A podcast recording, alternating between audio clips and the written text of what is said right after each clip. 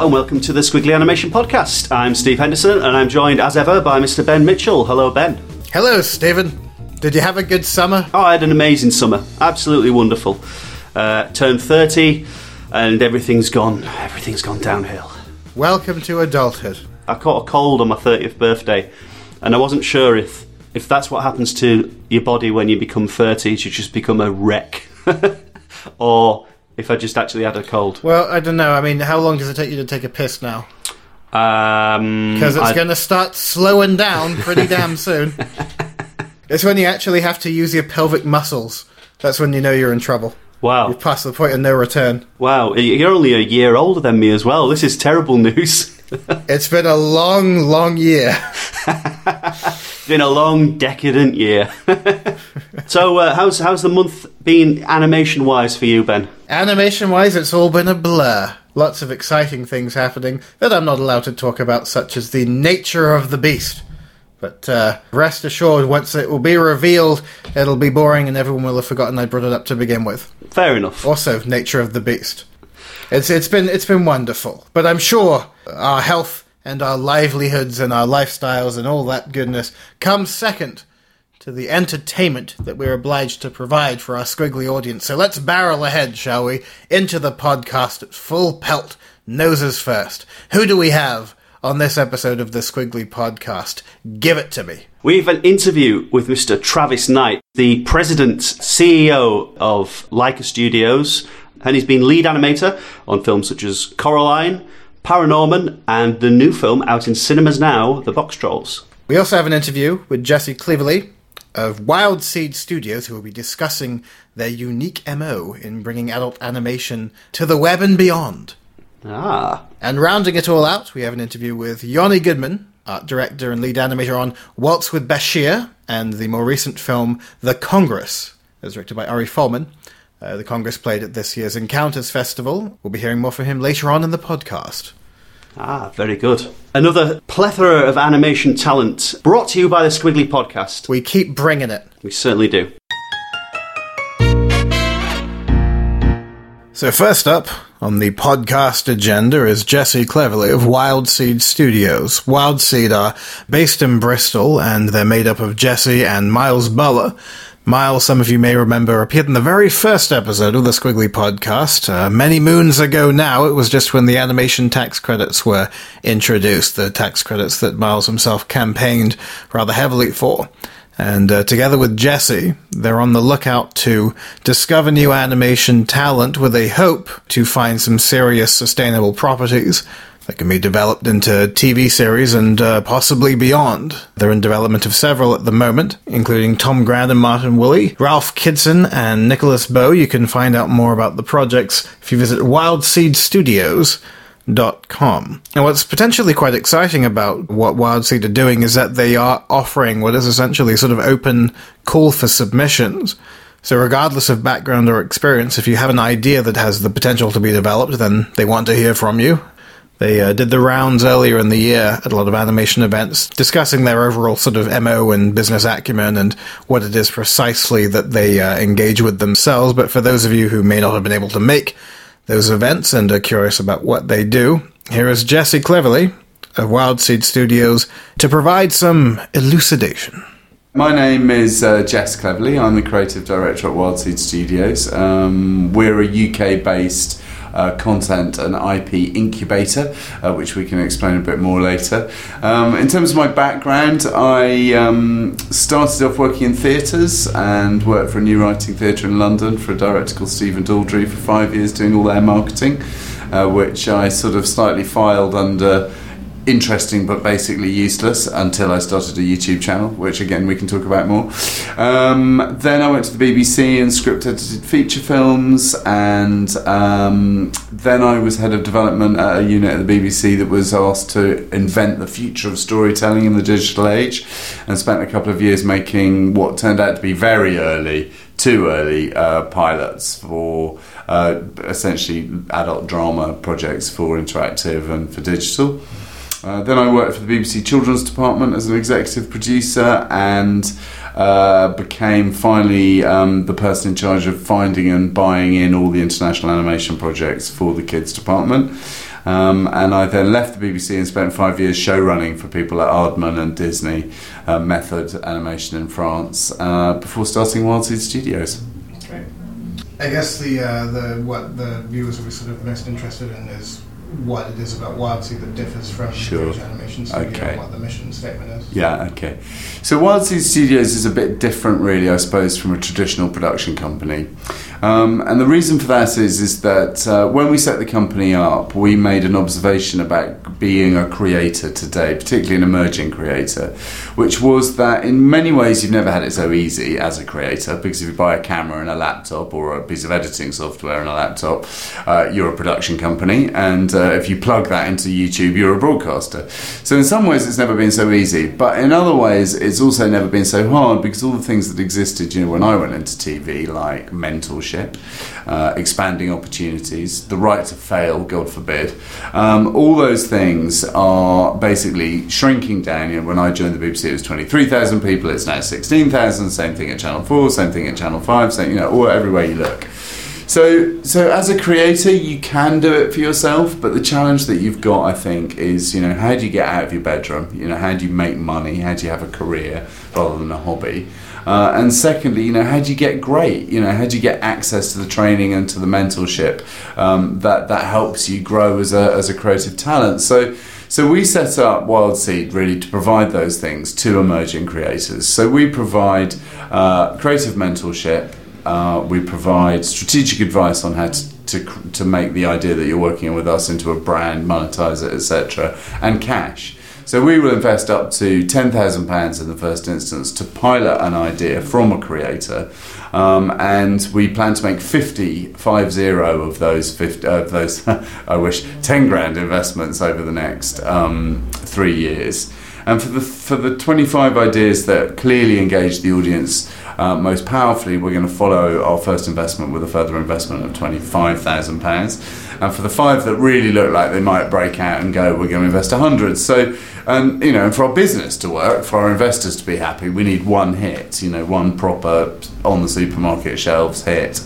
Um, but along the way, uh, we will have enabled, we believe, 50 people to make uh, to make the project that they really want to make. So, so that is rather different from uh, from a traditional production company where you'd be more likely to be pitching a script or maybe a storyboard if it was animation, maybe, but more likely a script and a bible and a pitch document. With us. Um, you know, you're more likely, well, you will be making a pilot with us rather than doing paper development. So, and we also do a very, very different deal with the creators um, in order to make this way of working possible, which I won't go into detail here, which is on the website. But very crudely speaking, if um, a traditional television deal is you'll get paid really well for your time at the beginning in development, but if it works, you basically see very little of that profit in the back end. Our model is exactly the reverse of that. So we pay you very little at the beginning, like maybe nothing, ideally nothing, literally nothing. Um, but if it works, uh, we'll pay you a really, really, really handsome share of the profits. Um, and that also makes a big, big difference because it means that we have an essentially entrepreneurial relationship with our creators. You know, we bring our expertise, our passion, and our money, uh, and you bring your idea and your time, and together we spend some money to get the most value on screen. Um, so I think that if people want to be in development and be in development and pay their mortgage by being in development, then probably a traditional company is a better place to be than we are. Um, if people, you know, have a bit of bandwidth, have a project that they love dearly, that they really want to see made their way, and that they can probably fit in alongside jobs that are paying better or you know as a sort of adjunct to, to stuff then it seems to be that people find working with Wildseed to be really empowering. So, what sort of backgrounds are you after in terms of the people who come to you for ideas? Is there any parameters? The parameters really are editorial mostly. Um, we look for genre fiction projects, um, we look for adult animation, uh, we look for kids 6 to 11, and we look for character comedy. Um, in terms of, I mean, and everything that we have picked up um, and will pick up has to have a brilliant fictional character at its core. so we get sent a lot of sort of big, clever ideas, um, and then we look and we look and we look, and we sort of can't find a, a character that we really believe the audience want to be or be with uh, at the centre of that project. Um, and if we can't find that, we pass, to be honest, because it's our belief that an audience will follow a character that they love. Um, I mean, we learnt. I've learned a lot. I've been mentored by a man called Fred Seibert over the years, and you know that is an approach that I very much learned by working with his development team. So thank you, Fred. Um, but but yes, it really helps us in that first instance because you can imagine we're getting sent everything, you know, in every form you can imagine. In terms of the people submitting to us, I mean, one of the things that we absolutely believe in is that it is important for us to unlock a different layer of talent. Uh, I mean, in, in, animation, for example, I think there is a massive amount of talent locked up storyboarding in studios, but most of that talent feels a very, very long way from being able to pitch a show or even talk to the people who you might, you know, it just you know feels miles away. And the problem, of course, is if you're storyboarding for years and years and years in industrial, essentially industrial processes, you know, often it's very hard, I think, at the end of that to feel really fresh and excited about your own ideas. So, so we really try and access talent at any stage. Um, we have we are working with people who are well known from telly and have agents and representation, and we're working with people like Nick Bowe to make you know Ball Street as it's currently called, or Peter's Place, or it will be called one of these things. Um, and Nick, you know, Nick doesn't even really describe himself as an animator, and you know thinks he can't draw, and you know was doing a radiography degree, you know, so but he's really funny and really talented. So, so I think that you know, for us, it's about the idea. Uh, it's about the central character, and it's about whether or not we believe that the person we're, we're talking to about the idea has the will to to you know really you know enter into a really energized entrepreneurial relationship with us. Um, to really to get it done, you know, and we ask a lot. You know, I mean, the money goes a long way. With one of our investments, we've made.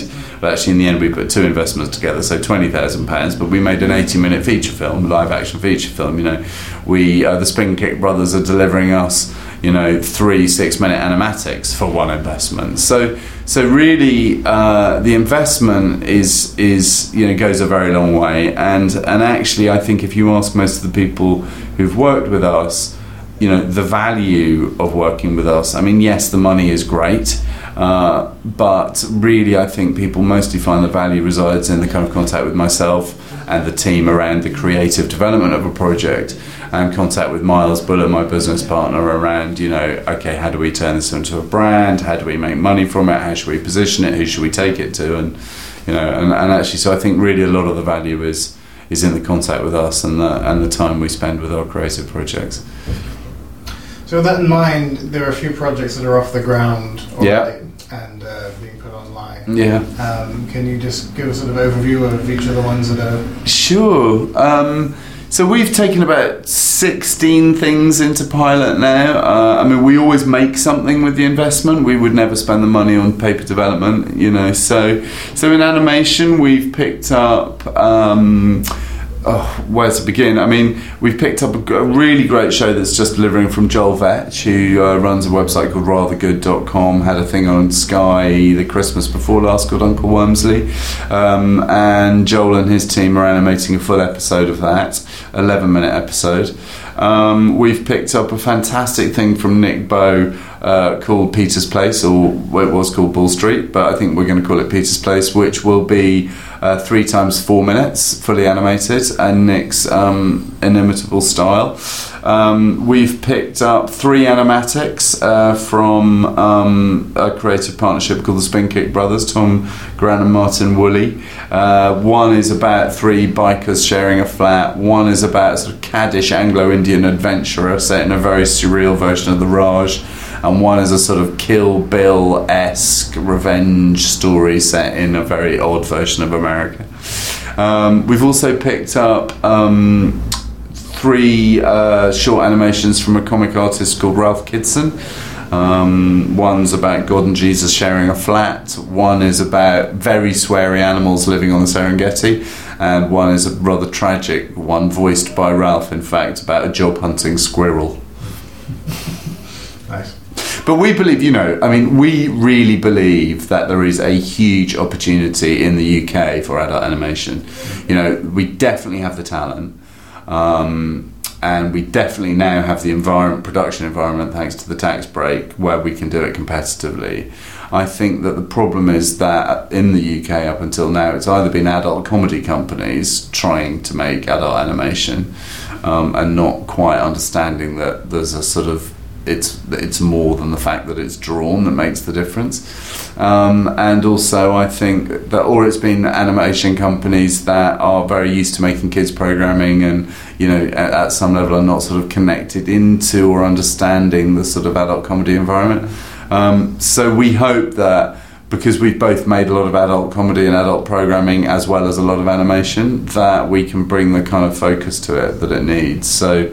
So we feel really. I mean, and, you know, in terms of what we're seeing already, well, that's definitely. I think it's definitely available. Mm-hmm. I think there's also perhaps one of the main issues with getting British animated sitcoms to sort of stick Yeah. with the public consciousness is that generally a sitcom isn't really given many half hours per season No. in England, No. and a lot of the successful ones in the states do Yeah. you know, 20 plus episodes before Yeah. find their footing. Yeah. Yeah. And the way that you have it kind of set up with the audience feedback, perhaps with the projects as you're developing them, do you think this will help, like, give things a bit more, I don't know, Traction. Mm. yeah, Yeah, I mean, I think in terms of you know what what the problem has been up until now, and and why British adult animation, you know, and whether or not you define that as animated sitcom or sort of slightly more widely, you know, I think is open for for discussion. But I think that you know why haven't we seen one of these things before, and what's the opportunity now? I mean, I think that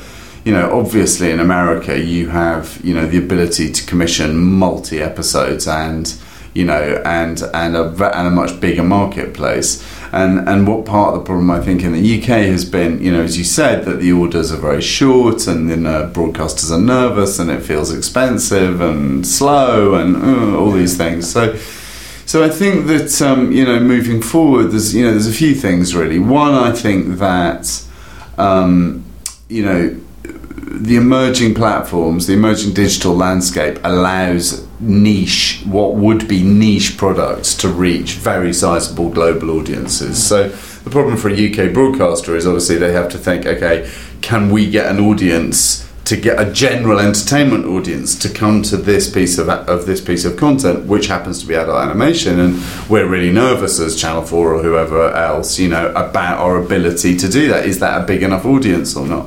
So obviously, one of the joys of digital media is that you know we're replacing that model of terrestrial or broadcast television, which has to create a mass audience out of a local marketplace, and I think we're replacing that with digital media that can go, you know, as Squiggly does, right, to the global niche audience for a particular source of programming. In this case, adult animation. So if you look at Mondo Media, you look at Fred's Cartoon Hangover, you know there are now a number of of outlets in digital that are absolutely delivering, you know, to that to that um, group.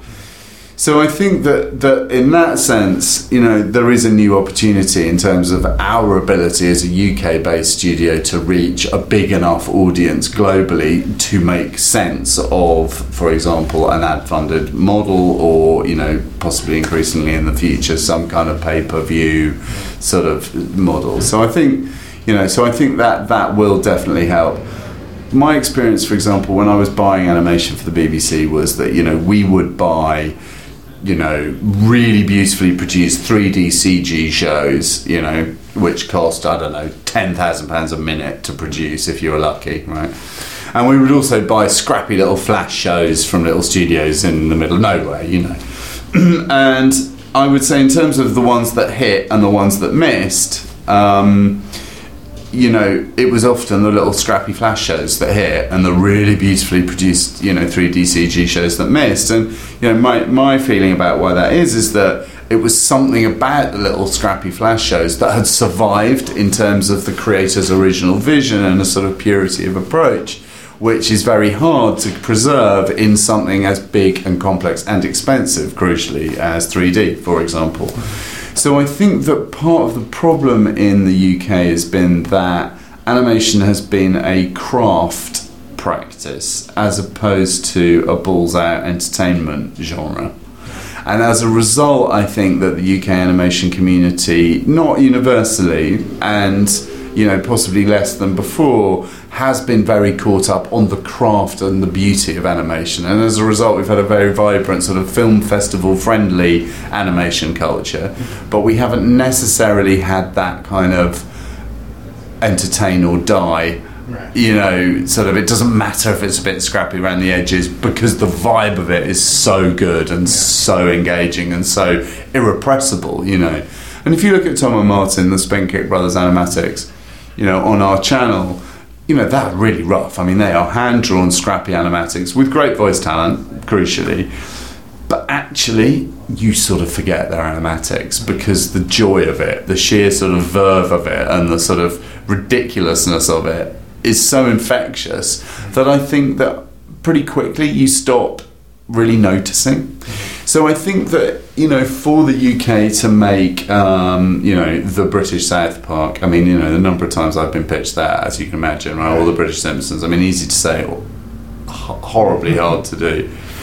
You know, is to do what they did in the first episode of South Park. I mean, that first those first episodes of South Park that was one hundred twenty thousand dollars a half hour you know so that's that and that was you know so you know now i mean that would be i don't know let's say that's 120000 pounds a half hour right? So you know that is about a thousand you know that's not very much money. My maths is not good enough to work out the per minute price but but you know very little money right really in the grand scheme of things and quickly done and you know when we all first saw south park that all felt really radical and exciting. My god they did it with cassette animation. You know and now it's we don't even know. I mean now of course it's more complicated and they spend loads more money on it. But you know our view is that you know that you know we we absolutely do not need to be getting it perfect visually. It's much more important to do it in such a way as to really allow you to preserve the spirit of the thing.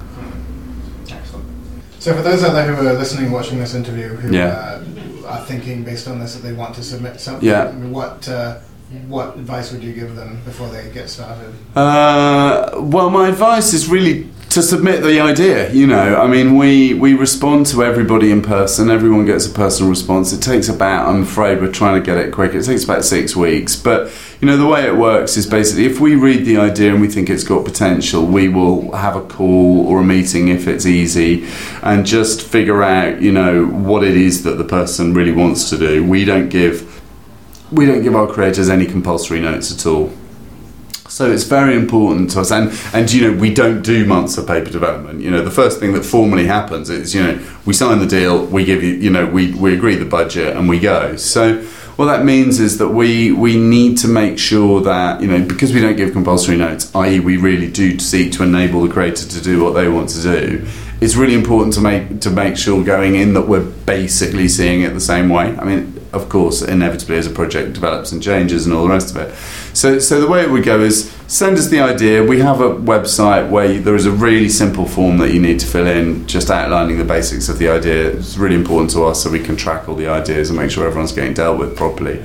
If we like the idea, we'll have a meeting or a call. If that feels right to both sides, because of course it might be that the creator thinks, "Mm, okay, no, that's not what I thought it was, but assuming and up until now everyone has felt that it was a good good conversation we will then normally spend probably i don't know a couple of months probably doing uh, some informal development which means that you know if at any point during that development the creator thinks i'm really not enjoying this i'm gone which hasn't happened yet or we think actually this isn't going how we thought it would we're gone which also hasn't happened yet but could um, and then at the end of that, if we're all happy and good, and everyone's like, "Yeah, we see it the same way," we can really, we really, we're all agreed on what it is we're going to try and make first. Uh, then we will do the deal, and um, we offer basically one deal to all our creators, uh, which is uh, again pretty unconventional. You know, it's tough in some ways um, and really great in other ways. I think it would be fair to say.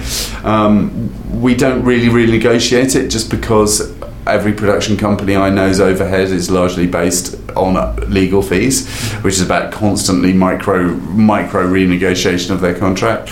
So what what we do is if someone has an agent, then we'll talk to them and have a whole conversation. If someone doesn't have an agent, which is true for a lot of the people we work with, uh, we will pay for them to spend a couple of hours with an independent media lawyer going through the deal, um, because it's very important to us that we don't, you know do what the music industry is said to have done, which is get you know, because someone offers you a deal, right? You're like, great, let's do it. Oh my god, I got a deal, and then you think, oh god, I signed it, and now I'm in this horrible deal. So it's really important to us that people understand the deal, um, and uh, and then you know we sign and we go, and uh, and again we have no one's ever not signed the deal, having had it explained to them, but I think everyone feels very, you know, empowered by the fact that they feel genuinely across it, you know. Um, so yeah, if you're thinking about if you're thinking about submitting an idea, submit away. You know, we uh, we're really you know we want to see them, and um, you know we we love them, and and often you know we'll have a meeting with someone and it won't be the right project, but it'll lead to a really great conversation, and then that'll set them thinking, and then you know so it's always it's always worth it. I think. Excellent. Thank Great. you very much. Thank you. Thank you for your time.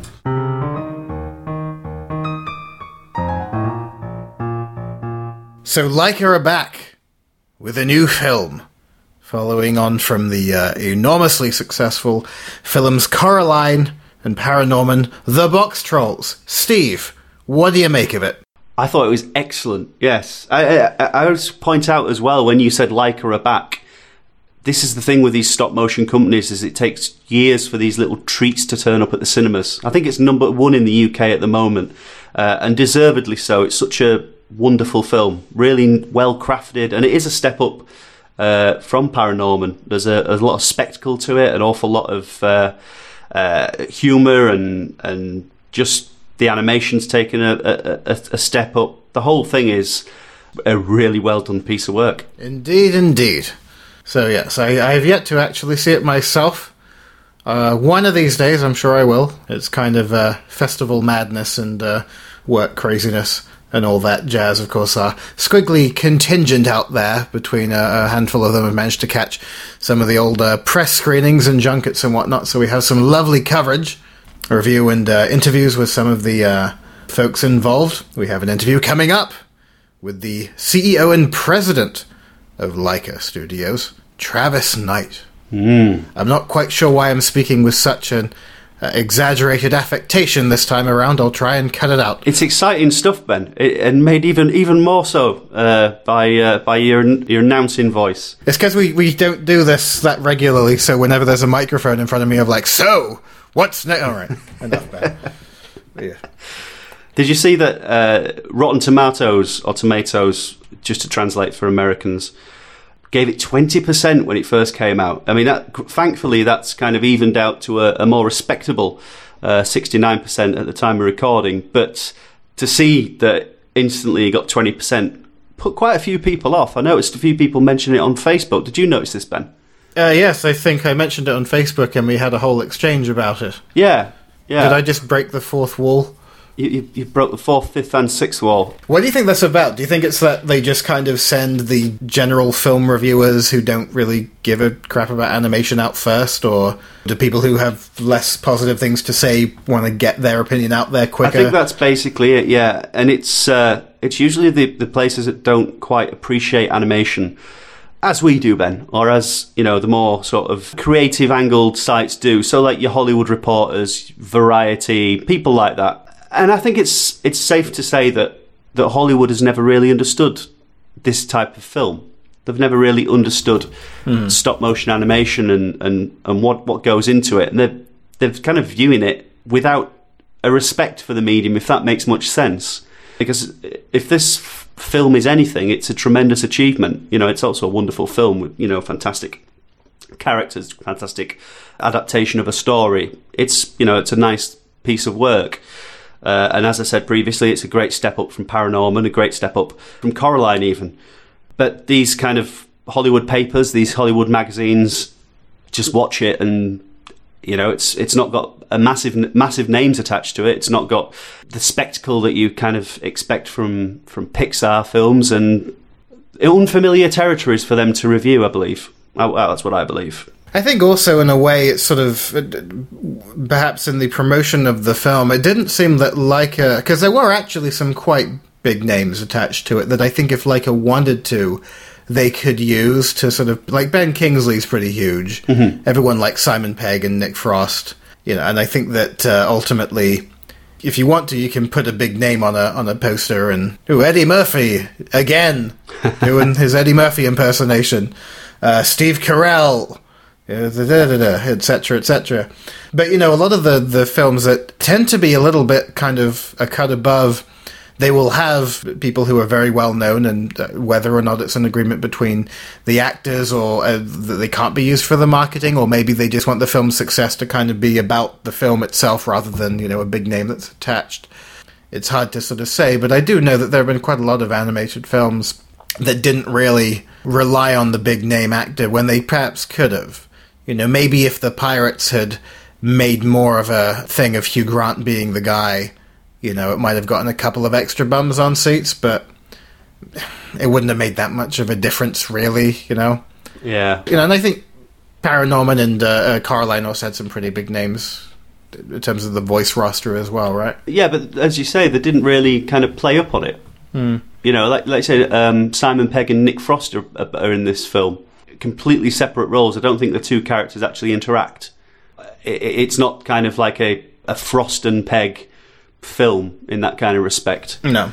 And uh, the other thing about about Laika is I don't think they're bound by any kind of uh, strategic marketing policy which films like you know the Pixar films, the Disney films, the Sony films adhere to. You know, so they don't feel the need to. That I think they, I think they're comfortable and well off. They're like they've got all this Nike money coming in.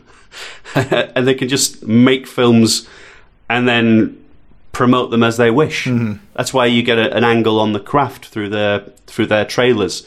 And there's a beautiful part at the end of the film which everyone should wait for, and which Laura Beth uh, alluded to in her review, which you can view on the website on skwigly.com.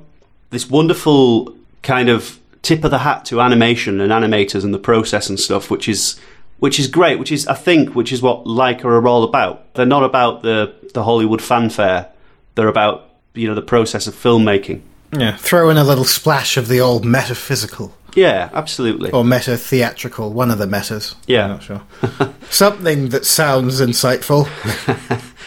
Thankfully, the, the tidal wave of, of poor reviews, which I don't agree with at all, from the likes of the Hollywood Reporter, who called it stubbornly unappealing.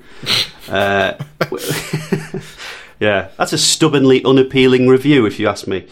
And, and then they go uh, Screen International. It all it all feels rather simple and lacking in the the real cleverness audiences come to expect from such fare.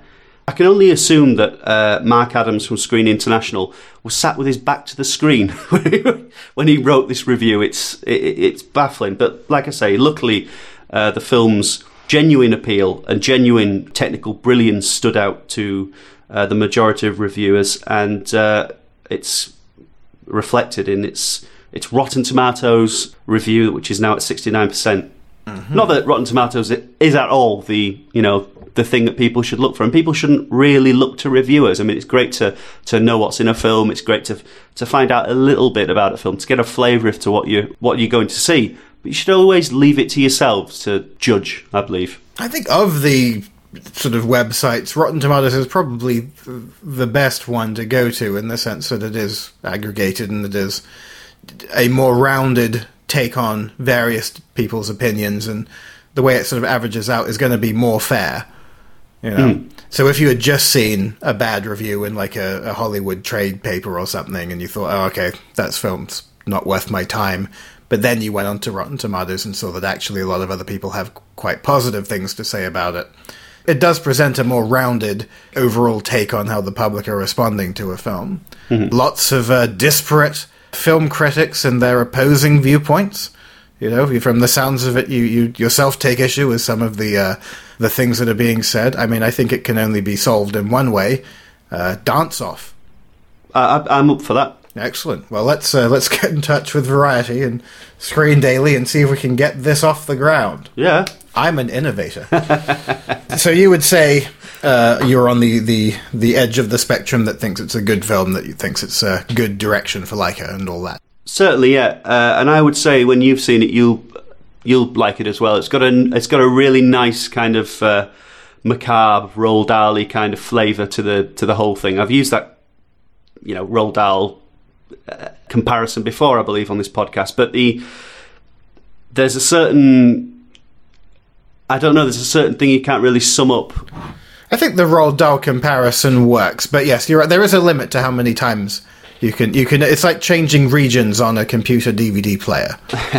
so you've done it twice. So I think you have three more Roald Dahls left in you. Good, good, good, good. If Roald Dahl set the bar for macabre storytelling that's appealing to family audiences, I think he's always going to be a, a good point of reference.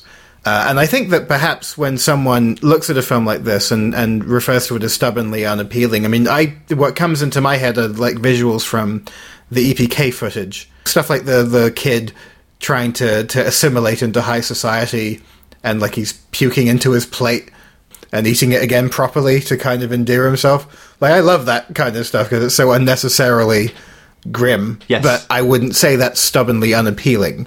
Maybe that's not what he meant, but like that would be my sort of first guess. But I think a lot of people would kind of relish that kind of, you know, joyfully childish, you know, some, like the the twits or uh, uh, other ro- other books of that nature. you know, I, I'm drawing a Roald Dahl blank. I can only think of the, the ones where pleasant things happen. That one with the old man swapping the turtles on the balcony. What a what a sweet story. Nothing grim in that. Did the turtle die, or was that Superfudge? I'm just babbling. What are we What are we talking about? Boxtrolls. Box trolls, yes. Interview. Something happened. the I'm drowning. the come back. I think a Roald Dahl comparison and the the kind of what Laika have taken on to, on their own isn't is that they don't treat their audience like idiots. They they're not they don't try and second guess their audience. They are prepared to create films which are a little grim. They are a little. Uh, they find humour in in the macabre, and they do what they want, and it proves to work. You know, and that's I think that's the kind of like a legacy. What three films in now? They're all about. Um, well, they all seem to be about outsiders as well, which is an interesting slant, which could be seen as a, a, a kind of like a signature in these kind of things. Uh, but all done in an incredibly, incredibly different ways. You know, you've got the magic of Coraline. Uh, you've got the kind of well, it's magic in, in Paranorman as well, but kind of a, a more kind of hometown, you know, the town's against you kind of feel. Uh, and then the Boxtrolls, a more kind of fantasy element to it. It's yeah, three fantastic ways of, of telling a kind of similar story. Yeah, but all all the stories, all the screenplays are completely different, but there's that same feel that uh, that the other the, the other big uh, animation powerhouses don't overly tend to go for. And when they do go for it, I'm not saying they don't go for it, but when they do go for it, they don't really play on it as much, perhaps out of fear, you know, because they don't know how to do it. Like I know exactly how to do it, and they know exactly how to present it with just gorgeous animation. Mm-hmm. I think there's been a step up as well in the obviously in the crafting of these films. You know, Laika are, are absolutely spectacular uh, when it comes to using the rapid prototyping and, and things like that. And in fact, in fact this uh, this film there's more detail in the characters' faces, little veins and different colours and you know tweaks, which sometimes are more noticeable because of the animation. Uh, obviously, watching this as an animator, you know you can appreciate that. You can see you can see it hap- all happening in front of you. I don't think it's something that a regular audience will be sort of taken out of the seat by, but it was it's interesting. You can indulge in the craft while watching it, as well as you know enjoying the thing as well. it's good to see that they're maintaining a stride. There was a very fascinating article, uh, I think, back in June or May, or it was a few months ago, and it was qu- a quite in depth story of how um, the company essentially came to be. There were a lot of sort of gaps in the public knowledge of what happened from it being Will Vinton's studio to Laika, because they are pretty much irreconcilable. But there was this kind of handover, and it would take forever to kind of recap it. But uh, have a little look. If you go to Priceonomics.com, this article is called How the Father of Claymation Lost His Company. Uh, it's rather impartial. It doesn't portray Laika as villains or, or Will Vinton as stubborn, or it's just kind of a, a systematic detailing of the history of how one studio becomes another studio. Will Vinton at the moment, I don't think nearly as active as he once was, and I think that that's sort of indicative of mainly the changing times. Whereas what Laika do, I think, is a little more contemporary. Of course, Will Vinton is someone I have tremendous fondness for. He did a lot of really, really uh, high profile animation, I guess, in like the 80s, you know, stuff like, you know, The Adventures of Mark Twain and Speed Demon and the California Raisins. But uh, that's a style that when you think of those films, very much sort of married, very detailed, very kind of of its time. And I think that while there's certainly a level of detail and sophistication and, you know, what Laika are doing now, it is a very different beast. It's one that's more sort of, uh, uh, perhaps with the times. Also has some nice sort of history of uh, Mr. Travis Knight, which is sort of interesting. One, I think, viewpoint of Travis Knight's sort of involvement in Laika essentially being part of a uh, uh, uh, the studio being bought out, that it was sort of nepotistic, and then he actually ended up becoming one of the hardest working people there. That's sort of the best kind of nepotism in a way, where you get a gig circumstantially and then you work your balls off because the general consensus, no matter which side you sort of look at, is that Travis Knight was a brilliant animator. Oh yeah, and we have an interview with him talking Laika and Boxtrolls and all that good stuff are coming up. It's easy to sort of point at um, Travis Knight and say, "Oh, it's you know, it's his dad with uh, who, who, owns Nike, who's got all this money, and he's just giving him it." But there's no disputing his talent, and it is wonderful that this guy's found this creative outlet and he's presenting us with such such awesome work. And you know, like I say, the films are supported by a, a, a healthy financial support structure, which which kind of help allows them to avoid the the kind of Hollywood system. Mm-hmm. You know, almost giving them an indie quality to their uh, to the work. Certainly, which you know you can't have enough indie films. So, with that in mind, let's hear from Travis Knight himself, president and CEO of Laika Studios.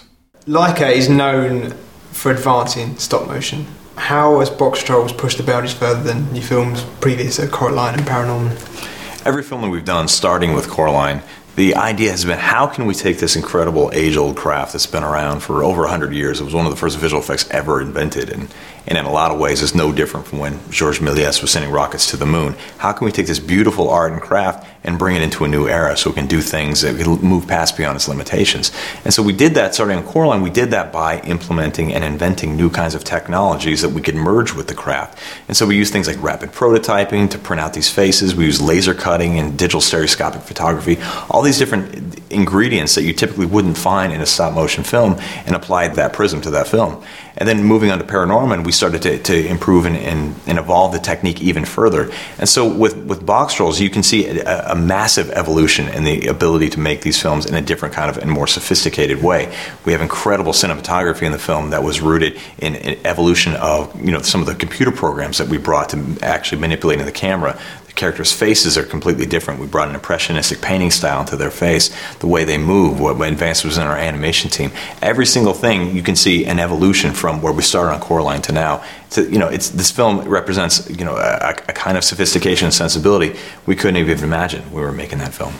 So, with all the advances in the stop motion, do you feel that you know you could lose the organic stop motion esque feel and charm I think that there is something that is inherently magical about stop motion that you have real objects on a real set bathed in real light shot with real cameras that have been brought to life by the hands of the animator by an artist. I think because of that you get something out of the other end that has a different kind of feeling that if it were done in a different kind of way. Um, you know i think that when you talk about you know stop the way we envision stop motion it's about having stop motion live up to its potential to not just settle for what stop motion can do that has been it's been doing for the last 100 years. It's how can we take this medium and push it to a new place? It can be as inventive. It can be as beautiful. It can be as fluid. It can be as exciting as something you can see in CG it's just different. It looks it looks and feels different. So I think by merging all those things into this big technological and, and, and, process gumbo. So you have all you have 2D animation, stop motion, and CG, and technology and craft. All these different things that we use uh, at our disposal. I think you get something out of the other end that is really unique and really beautiful. And so I'm not worried about it looking like CG or looking like anything else because it looks like none of those things. It's it's, it's its own unique thing. So you're not you're not too worried about billing the whole film as stop motion. It's more it's just a film. You know, It, it's it a it's a happens it's a film, and for people who are interested in how it was made, you know, we can give them all kinds of information on how it was made. At the core of it, it is a stop motion film. At the core of it, it is puppets on set that have been brought to life by the animator. But then on the edges, on the fringes of the film, and and, and, and also baked into the filmmaking is all kinds of technological innovations to bring it to life. So you- you've hinted there, and you've hinted before about doing a hand-drawn film. Are you any closer to that? Is that, is that I suppose I have kind of a fascination for, for resuscitating moribund art forms. Uh, to take, you know, like stop, what we've done with stop motion, where we, we found new ways to bring it to life in, in this modern era. I, you know, there, there's been no form of animation historically that has been as beautiful and as expressive as 2D animation. And so it's, it's shocking to me that it isn't used more often in this modern era. I think there's no reason why it can't be. There's no reason why you can't take that extraordinary art form and blend it with technology to give audiences something new that they haven't experienced before. In this modern age, I think sometimes something that's old is, is kind of the most exciting and the most new. It's something I would love to do in the fullness of time, but I don't have any, any announcements as of yet. okay? so you- you're looking at more of a hybrid film next, or I mean, I think everything that we do is something of a hybrid film in the sense that it, it draws different techniques from all different forms of filmmaking. I mean, our toolbox is massive. We really do draw from things that predate cinema all the way up through the most modern, cutting edge, uh, you know, technologies. And so, you know, in that sense, it's a hybrid film. I think that, you know, depending on what the needs of the film and the needs of the story are, those ingredients can kind of vary up and down. But at the core of it, it's a stop motion film that is then kind of aided by these other kinds of processes. Going back to like your early, early, early career, do you still get that kind of kick that you got when you first picked up your first bit of clay and you thought, okay, I can make something? here"? Do you still get that even? I, even as a kid, as a fan of stop motion, things like Ray Harryhausen, you know, The Seventh Voyage of Sinbad, or Jason the Argonauts, seeing those things magically brought to life, I had a real thrill just watching them. And then, you know, as a kid, trying to figure it out on my own, bringing that stuff to life, and even as crude as it was, just seeing that you could you brought something to life, even in a, even in a very simplistic way. There, there, you did have that sense of accomplishment and magic and wonder that you were with your hands, you were able to bring something to life to this day, I- I'm still excited by it. I think there is something that is just so wonderful and charming about being able to take a physical object and somehow make it bring to you know bring it to life with your hands to make it feel like a living, breathing, thinking thing. It really is to me. It's the closest thing that we have to magic.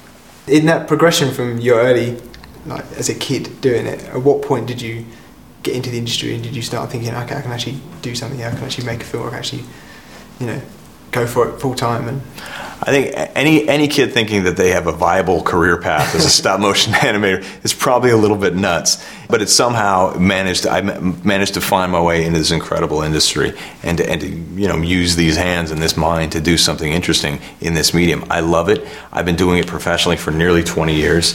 Uh, I've worked in all different forms of, of, of animation, from hand drawn to 2D or to stop motion to CG. I've done them all. Uh, I've worked in TV. I've worked in commercials and I've worked in film. And the thing I love about what we're doing in film is that we can, can really tell these incredible stories and take this incredible art form that's 100 years old and still find new ways to, to reinvent it, that it still has so much untapped potential for, you know, as old as it is, we can still take it to new places. And I think that's extraordinarily exciting. thank you very much. Oh, okay. For, uh, So that was Tom Sanders, one of our own Skwigly box trolls out there, interviewing Mr. Travis Knight from Laika Studios. The Boxtrolls is in UK cinemas now. If you have not seen it, check it out. I'm looking forward to doing as much myself.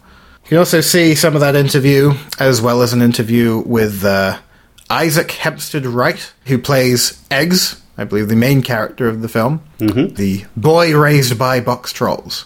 It's quite sweet, young Isaac. Uh, he's showing us how the, the puppets work. He's gonna be, it's not a toy, son. Put it down. Put its face back on. Do you realise how many thousands of pounds that costs? Bless him. It seemed like a nice fella. They both do. Everyone's nice. Yeah. Everything is awesome. The Lego movie told me so. So I think it's something that's caught my eye this month has been this. Uh, I don't know if you've seen this, Ben. This this Hullabaloo, this steampunk animated film uh, created by uh, by veteran Disney animator uh, James Lopez uh, and a whole host of other kind of uh, Disney and DreamWorks and and, and everything else uh, animators. So all these sort of big names with a with a kind of history in in two D animation. They're getting together to help Mr. Lopez create a film. The film's called Hullabaloo. It's on Indiegogo. Well, it's, it's also it's already done, isn't it? What's this? Uh, well, it's actually passed, yeah. So, uh, and, and it is storming ahead. It's 361% funded. So, you know, congratulations to James and the team. I mean, what they're trying to go for is admirable. It actually looks like a, a wonderful uh, set of films. I mean, originally it was going to be one short film, and now there's going to be three short films uh, with an orchestra and more. You know, as, as, as people keep throwing the money at this this uh, project. Uh, more films are going to be created as a result. You know, more people are going to be employed. There's going to be more 2D animation, which is fantastic, especially because of the the kind of story here uh, seems rather unique. What's kind of wound me up a little bit about this film, uh, its promotion, is that it's been it's been put across by some uh, news sources as the film that will save 2D animation, which, yeah, that kind of winds me up. Does it grind your gears? It grinds my f- gears. Ah, Yes. This should be a new segment. Yeah. What's pissing on Steve's chips today? I don't get wound up that often. I mean, Oh no, I have hours of outtakes of you with pissed on chips. You're a cauldron of perpetual rage, Stephen. man, we could spend a whole podcast with me ranting and raving about the things that are wrong with Avatar. that it was made. No, that's just a start. Tune into our next podcast where we uh, interview James Cameron. Yeah, yeah, yeah. I don't want to get, yeah. You've got a lot to answer for. That, by the way, is my one and only Breaking Bad reference. I had to get one in. Yeah.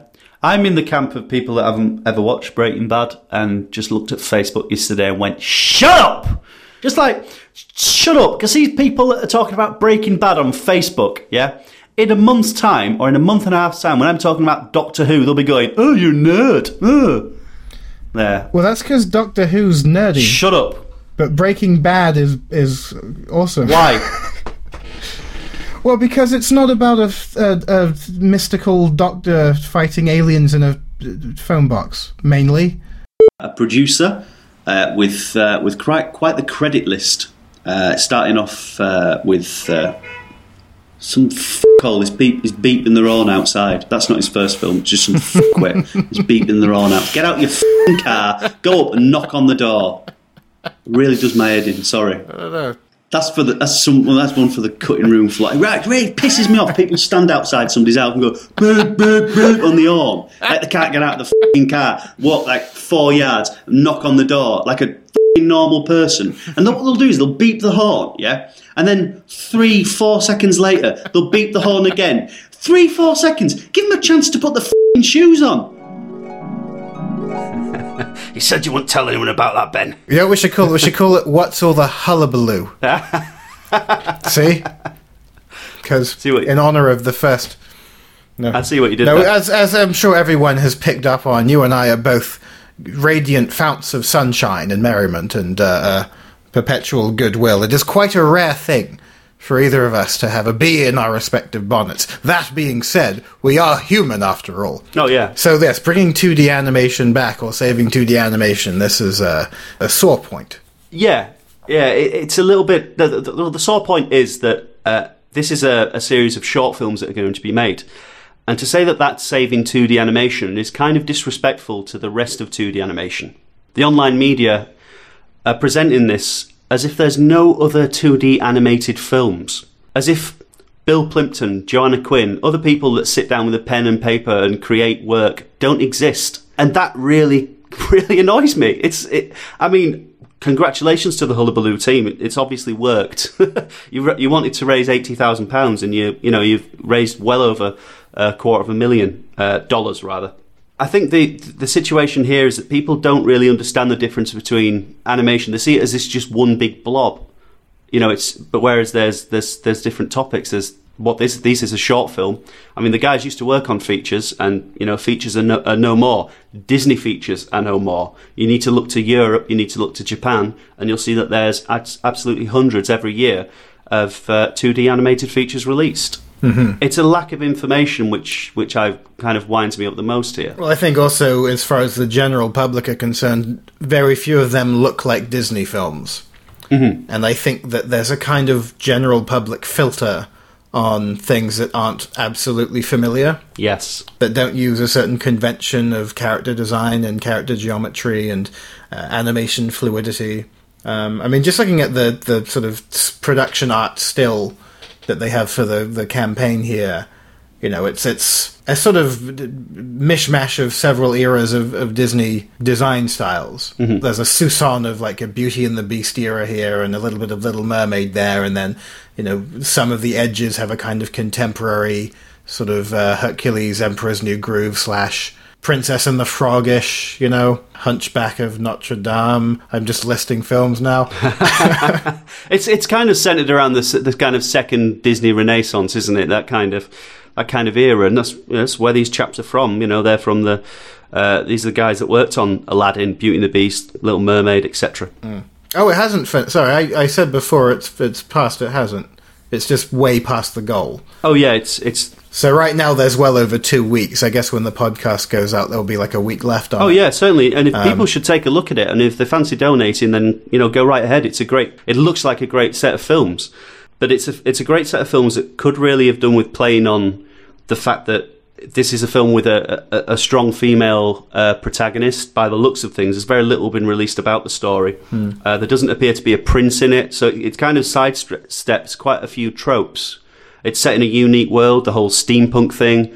It's it's got an abundance of fantastic selling points, but the fact that they've gone by the or not they themselves, but the uh, the media have gone through this kind of hey look.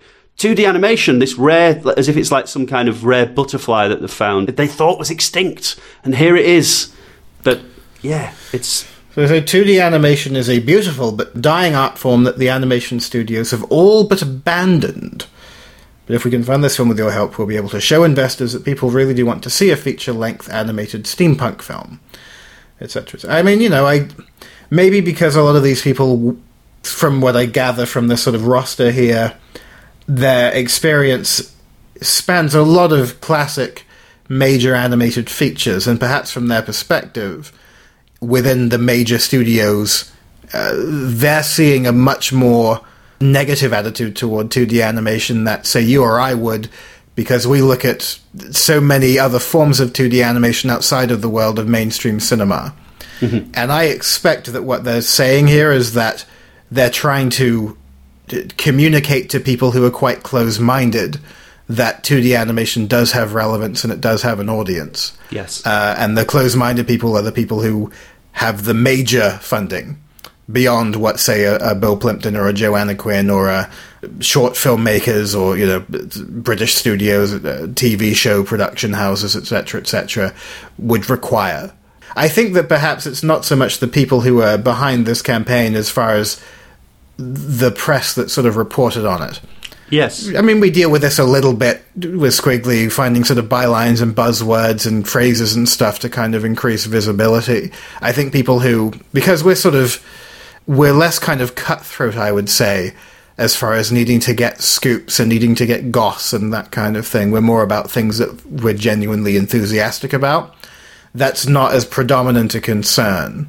Whereas I think a lot of, say, sort of news outlets and things like that, they need to find something that will hook people. And so maybe it, boiling it all down to a, a phrase like, you know, saving 2D animation, it simplifies things tremendously. But at the same time, it sort of makes it more accessible to people who are just sort of clicking through. Sure. I mean, you can see. I, I can absolutely see where they've where they've gone with it, and it you know it has worked. You know, congratulations. I mean, it must be an absolute uh, the dream job for these guys that are signed up for it. They're able to create more perks, and this film's already got its fan base ready and raring to see these films. You know, that's correct. But seriously, I mean, it wouldn't hurt to say that traditional American 2D feature animation is a dying art form rather than 2D animation. I think that in a lot of respects we see a lot less of the the classical, hugely elaborate 2D animation that you would get in the sort of Disney golden age and stuff that's only really sort of kept properly alive by Disney veterans and people like Richard Williams and so on and so forth. I think you don't get that nearly as much because there just isn't as much call for it. Mm-hmm. And economically speaking, it doesn't make a whole lot of sense. You don't need a show like Rick and Morty or BoJack Horseman to look like I mean, not even like a Disney feature, but like, you know, DuckTales or one of the stripped down show versions. There was a lot of full animation in those. It wasn't obviously nearly as good as the films, but I imagine it was quite costly. That's just not sort of required, I think, by audiences so much nowadays. And so, yeah, for the people who hold the money, you could see why they'd sort of err on the side of keep it cheap, keep it basic, rely on the writing, that kind of thing. Certainly, yeah. That's that's even uh, elapsed onto short films uh, that we that we love. Uh, look at Will and Ainslie's stuff. Will Anderson, Ainslie Henderson, the Malky shorts, you know, or, or Yeah. Scroogan and a Greg. How much? I mean, that's that's not like the Lion King animation wise, is it? But the kind of the comedy is is portrayed in such a sort of fantastic way. You know, you don't necessarily need full animation for that kind of thing. No, I saw a, a repeat of the other day. Was uh, I imagine it did very well? Was that show they did of Ricky Gervais podcasts with just really basic flash animation Uh, over the top of it? The Ricky Gervais show. I mean, it's it's as basic as can be, but it worked as a show because that was so much. I mean, it worked as a show without visuals, you know. So the visuals are kind of redundant in a way, but it was a way of repurposing the audio and, and putting it on TV, and that's all that you kind of need is just that sort of very asset dependent. A lot of the same kind of poses and facial expressions, and very occasionally when Carl, the producer, goes on his flights of fancy, then they introduce a new setting or a new background, but then it goes back to the the podcast environment again. And you know that's sort of tolerated by audiences. There's enough sort of changing up of the shots and the the lip sync and the facial expressions and stuff like that that people are kind of fine with it. It's enough, and it's a it's not ideal, but you get to produce a lot more content that way. There was a film made kind of in, in that sort of style, which I uh, I wouldn't mind having a little look at, but I haven't been that bowled over by it from like stills and stuff. It's a film. Um, you know the filmmaker Kevin Smith.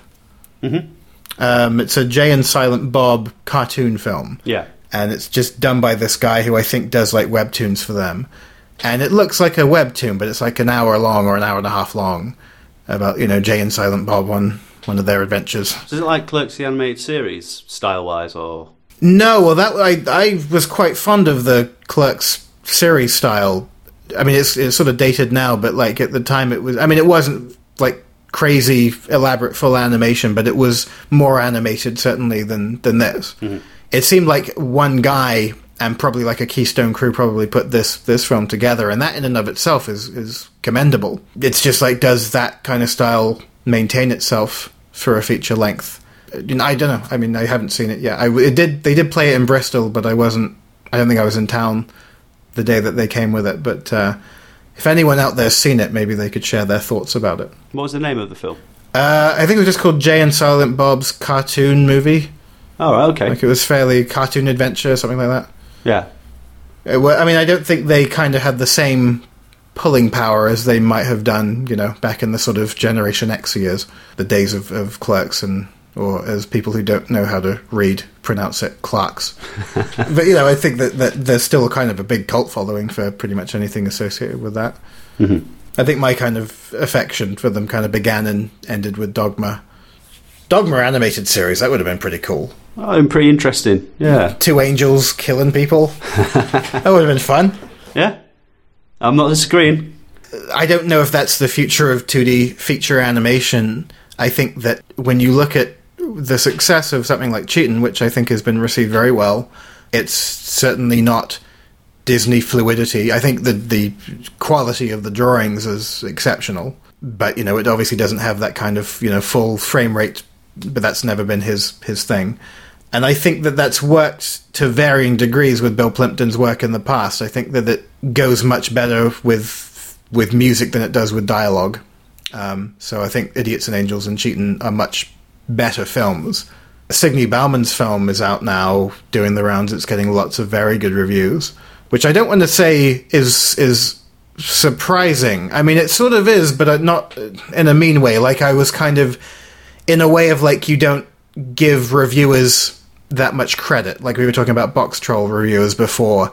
Like I was expecting because Signe Bauman is so you know direct and so no holds barred, that might freak some stuffed shirts out of it. But the response to her film, which again, like Bill Plympton's, is very limited, it's also very you know, style restricted, and it's very much her personality in film form, very much at odds with what conventional animated features are seen to be. So, given that it's had a positive critical response so far, that's kind of a good sign. Sure. But maybe they regard a film like that as a kind of oddity or something completely separate from what the Disneys of the world have put out in the past. I think people have to sort of let loose a little bit and, and say, well, this is it's animated. That's all I know about it. Not oh, it's animated with nothing like Disney. Oof. In my own opinion, you shouldn't view a film with with an expectation to to to have the kind of Disney experience. I think Cheating and uh, I know uh, Signy's film, they were both kickstarted as well. Yeah. Yeah, so cheating was. I think the way that kind of films are being made and short films like Hullabaloo and you know more long form stuff, the whole the whole thing is changing. The whole funding landscape, the whole the way we get content delivered to us, it's all changing. It's all in a kind of weird sort of metamorphosis at the moment. How it's all changing from oh you need to go to the cinemas to see this, oh you need to go to festivals to see that you know, the advent of Kickstarter, the advent of Indiegogo and crowdfunding and Patreon, Patreon and, and all these other kind of uh, methods of, of funding films is is changing everything. The way that we view films as well on uh, on Netflix and you know online TV and stuff. Uh, you, you've recently got into BoJack Horseman, which is a Netflix original. The you know it's a, a whole animated series has just been just plonked on there for anyone to view whenever they want. There's no schedule. You don't have to wait until you know every Wednesday at nine o'clock. It's there for for the taking. Mm-hmm. It's interesting, isn't it? So you know you can see where why the Hullabaloo team have put that 2D animation of this ilk is a dying art form because maybe there's no platform for it. We shall see. There's no uh, suspense as far as whether or not they'll make their money. That's a done deal. Uh, Yes. it's already like 400%. Absolutely. So it's either way, which, uh, you know, it's, we'll, we'll see how it turns out. And here's hoping it's going to be one of those ones that things go relatively smoothly and doesn't sort of fall apart at the seams and no one freaks out and burns all the materials or. No, these guys seem on it, I'm I'm looking forward to uh, to seeing what happens with the film, and I hope it I hope it goes really well for them. You know, I just hope they wouldn't have said that 2D's dead. if anyone thinks 2D animation's dead, get yourself round to a film festival. That's all I can say. Indeed. So, regular listeners of the Skwigly Animation Podcast will probably be familiar with Laura Beth, who is our features writer, and she's interviewed uh, quite a few people who we featured on the podcast of late. People like Ainslie Henderson, Mark Rolls, co director of Co Willy, uh, Eamon O'Neill, and recently the team behind Disney's Feast, which was in the last episode of the Skwigly podcast. And I'm talking with Laura Beth now, who is uh, currently about to embark on a project with Animation Toolkit, which I'm sure some people out there are familiar with what Animation Toolkit does. There are suppliers of animation, uh, armatures, rigs, and all the kinds of stuff that you need to sort of get going as a stop motion animator. Laura, how are you doing? I'm fine, thank you. How are you? I'm wonderful as always, my dear. So, what is it that you're doing at the moment with Animation Toolkit? There, as from what I gather, because we've been sort of peripherally involved in this, and uh, we have a bit of a uh, uh, association with Wes Wood, who is the head of Animation Toolkit. I believe he's he's getting a film together. So, um, Wes Wood has been working in the stop motion industry for about 15 years now. Um, he's a producer up at CITV in Manchester, and he used to work at Cosgrove Hall back when it was a stop motion studio. But he's basically decided that now would be the perfect time for him to start his own short film. It's going to be called Pooch Proposal, and it's based on his loosely based on his own life of getting engaged to his now wife and how all the different things can go wrong when you're trying to propose to your girlfriend. Things like choosing the ring and choosing where to do it, and all the other problems that you stop you from doing what you actually want to do. There's uh, two main characters, Stephen and his girlfriend Jane, and then Jane's dog, who um, doesn't want the proposal to go ahead, so he keeps trying to stop Stephen in a bunch of different ways to stop him from proposing. It's a really slapstick orientated stop motion film. Big on the sort of physical comedy side. Yeah, it's kind of like a going back to everything that Wes has learned um, being involved in children's TV and early Cosgrove Hall kind of things, so Wind and the Willows and very traditional stop motion kind of acting and performance. So essentially, it's making use of the tools that uh, he has sort of at his disposal as part of animation toolkit, essentially, and sort of putting them to to use in a film as a way to, I guess, demonstrate to filmmakers potentially what you can do with this stuff. We have a, a lot of different armatures and stuff, and he he's made these armatures for about seven years now in various operations, and it's it's recently moved to like new premises in Manchester, just outside of Media City. So it has like an actual office and staffing, and we are now supplying armatures for students and professionals all around the world. But this is to really showcase what we can do and it's an opportunity that Wes has always wanted, so it's a lovely little project, and you know it's going to be great to get involved. But of course, we're running this Kickstarter campaign. The Kickstarter is going to raise the funds for all the production side of things, so hiring in animators. Uh, we recently found out we got Tim Allen on board, who obviously worked on Corpse Bride and Frankenweenie and Weenie and really big projects like that. He's, you know, he's well known and hmm. respected in stop motion, so he's great and he'll be working on the thing. Basically, the Kickstarter will raise the money to pay the animators and the model makers. So the sculpts have been done and we've already paid for that through Animation Toolkit, but we just need extra to help with the casting and just the raw materials because obviously we have all of that in Animation Toolkit because we provide that service anyway, but we just need to sort of absorb that cost somehow. So it will, it will pay for animators, set designers, costume makers, prop makers. Wes himself isn't getting paid at all for it. He's he's taking this on as a personal project, so he'll direct and produce the film with no cost. He just wants to make the film happen. Yeah. But obviously, you can't expect everyone to do that. Good animators' time costs money. Well, it seems to me that the sort of the it's the type of Kickstarter campaign that has the best sort of spirit behind it, in that it's not asking for funds to sort of accommodate one's lifestyle for the duration of a project mm. that they could just sort of make in their own time. It's really more this sort of case of you know valuing the people who are going to be on board and and you know compensating them appropriately, and that's obviously the better way to sort of go about it, sort of attitude wise. The sort of reality of, of production isn't all about just sort of getting together and doing this stuff for free, you know, because these people are very talented. Like you say, Tim Allen has a, a hugely impressive track record, and uh, the people involved, the post production house, I've had a look at some of the stuff they've been involved with, and uh, Oh, yeah, they've been involved in a lot. The reason I think that we're sort of particularly interested in, in this project is because at Skwigly we've obviously looked at a lot of Kickstarter campaigns and we've helped to sort of promote them. Uh, Signe Bauman's uh, campaign, uh, which was successful, and she's finished her film it's now doing very well. Ditto uh, Bill Plympton, who raised Kickstarter funds for, uh, I believe, the sort of cleanup and colouring of his film. It's also doing very well. Daniel Greaves, which, uh, which his film's doing the rounds, just played at Encounters last week, and you know it's it's it's nice to see these things be successful and pan out, and then of course not only the campaign being successful, but the filmmakers following through and uh, and actually delivering something. Maybe one or two of the, the campaigns that we've promoted or, or been sort of uh, uh, aware of in the past have been successful, but the projects have yet to manifest themselves. That's always a sort of risk when you deal with Kickstarter. But uh, by and large, for the most part, I think it is quite you know indicative of a new way of things, audience funded content and entertainment. And I think in the case of Pooch Proposal. This is one of the sort of earliest opportunities I think we've had as Skwigly to actually have a look in at the process of crowdfunding because of your involvement with Skwigly and now your sort of involvement with this.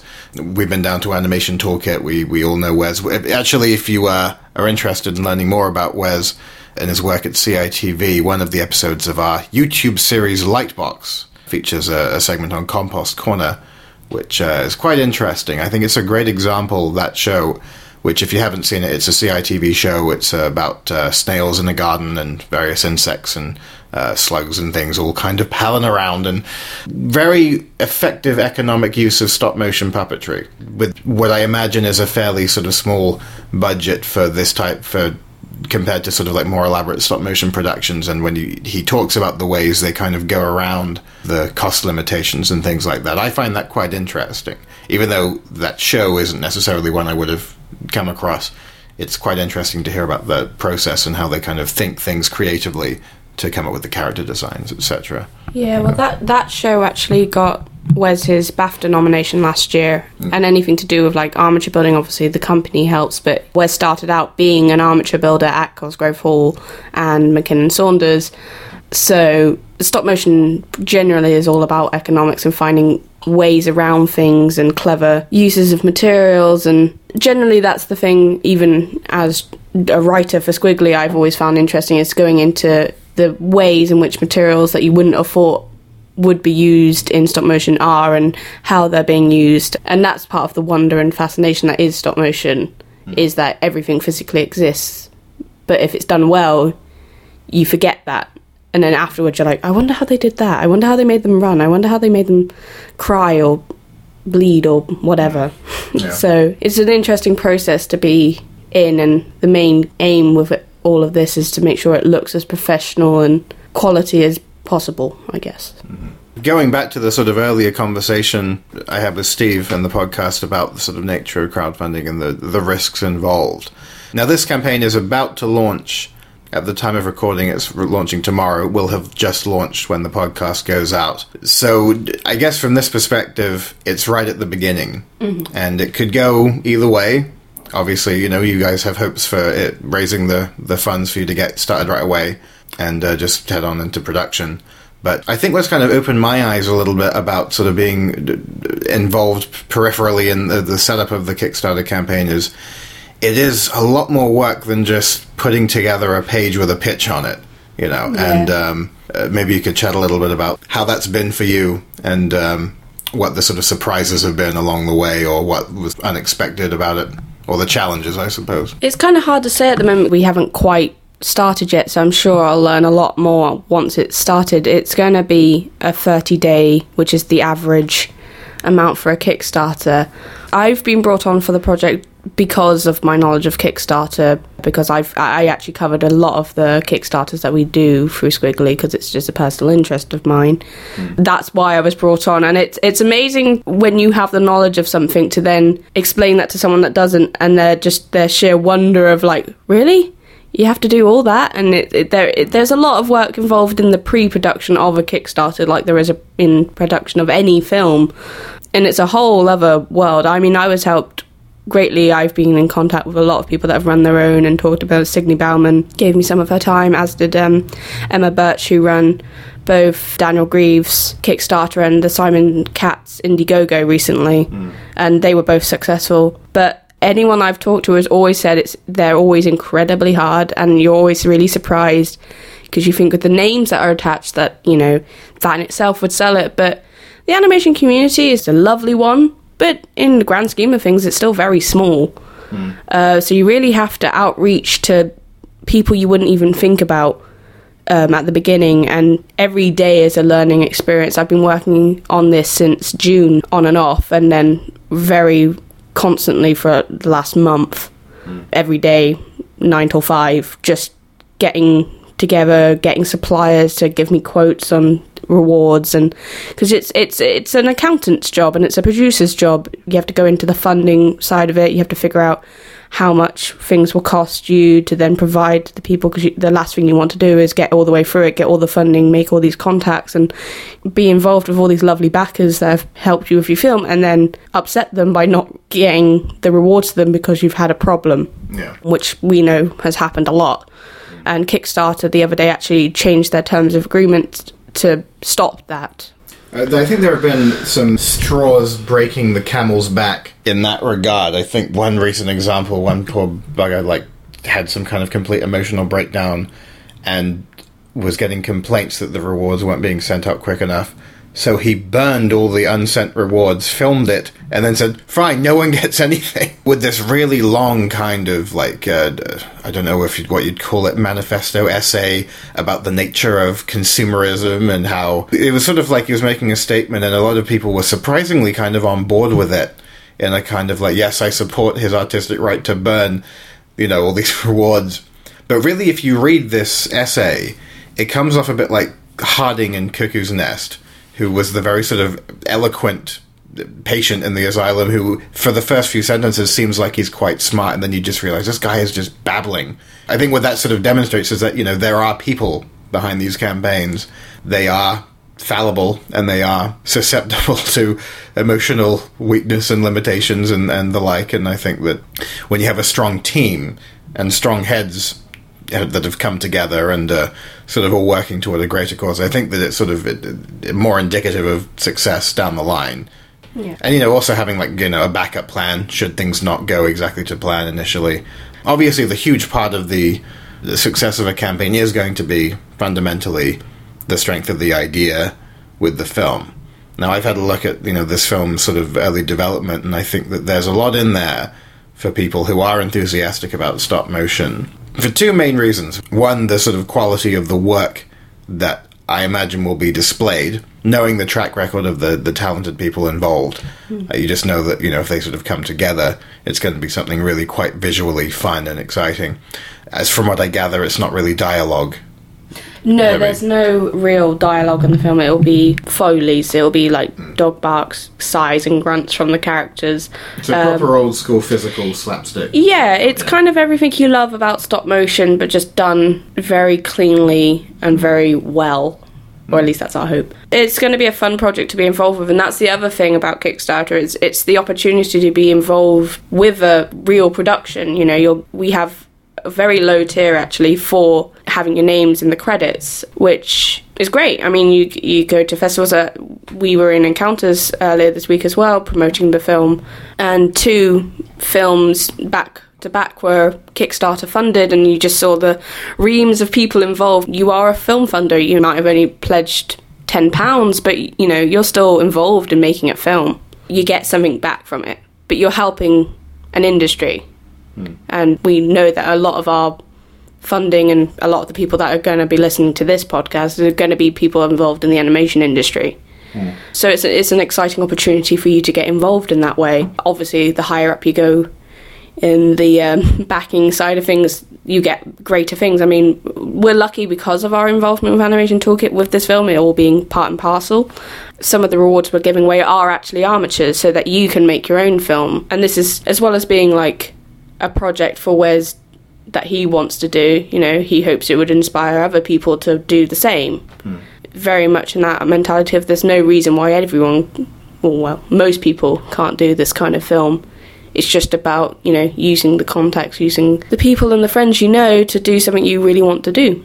So I got the Kickstarter campaign punched up in front of me. This is the sort of pre-launch version of the page, which I assume is pretty much how it's going to be when people are listening to this. little bits in Yeah. now that we've got updates. And I think if you go onto this, you really do see that a lot of work has gone into it. There's some uh, wonderful early storyboard work from a guy called Vin James, who was uh, again another sort of veteran of, of TV animation. He also started at Cosgrove Hall. He's fantastic, and he's worked on everything, like literally everything. And he's constantly in demand. I mean, I think he was working on like five projects when I went to go see him about Pooch Proposal, mm. and he likes it that way. He likes being busy, so it was really nice. But he's got a very clean and easy to read style. So you really the storyboards we have up on the campaign will be putting up more as the time goes on and we'll put the animatic up as well. You really get a sense of what the film's going to be because it pretty much is it down to a T. We won't give away the ending, of course, but you can see where it's going to go. And when you see the puppets as well, you'll see how good it will be. And yeah, even just sort of looking at pre-production stills and behind the scenes goings on of you know what sort of goes into the stop motion fabrication and all of that and the studio setup they have and and the rewards themselves you know i think that um anyone who's sort of been on the fence about maybe you know going in on one of these armature kits that uh, animation toolkit do i mean this is sort of an opportunity one of the sort of rewards which i'm personally quite tempted by are these armature kits which have been specially tailored to this film. Yeah. Um, so if you you could get the standard one at any time from the company, but if you buy an armature kit as part of supporting the Kickstarter as a, one of the reward incentives, then you get a sort of special limited edition one. I think that's a nice little incentive. They have these lovely little sort of uh, exclusive packaging. Uh, you do also get like everything behind it as well. Um, I mean, I would always advise that everyone reads everything properly, as I would on any Kickstarter, because you never know what is involved. But most of our pledges up to a certain level involve whatever you get at that pledge, and then everything below, which I think is quite standard normally within Kickstarters, but you, you do occasionally get ones which are just standalone, and we do have a few that are just standalone awards. But you know, it has all been worked out to give you like the best quality for your money, and it should work out. Yeah, well, they look great. I mean, the um, I had a little play with the armatures. We've done stuff on the animation toolkit uh, armatures before. I had my sort of first proper play with them uh, when I was up there recently, and uh, they're very easy to use. The high end ones are all easy to sort of craft your own puppet around, and there's a slightly uh, uh, less intricate one, which is more of a sort of self assembly uh, wire based kit. They're both self assembly. You do have to build both yourself, but they're reasonably easy to put together. They come with full instructions. We're we're going to have a video up to show you how. There is already a video on the animation toolkit page for um, showing you how to assemble it. There is also the option to have a reward, which either Wes or Daniel, who's um, the head a- armature builder at the company, who will sit down with you over Skype and go through how to do it. Maybe if you're just starting out in stop motion. The wire armature, of course, is super simple, and the ball joint one just gives you that more professional and more dynamic movement. Like you can get a lot more natural flow with that, and it's really thinking about what it is that you want to do with it. And both have the ability to be both humanoid and uh, animal, so it's just a case of jointing it in a slightly different way. And we're going to be using exactly the same armatures in the film, so you'll be able to see what is fully capable.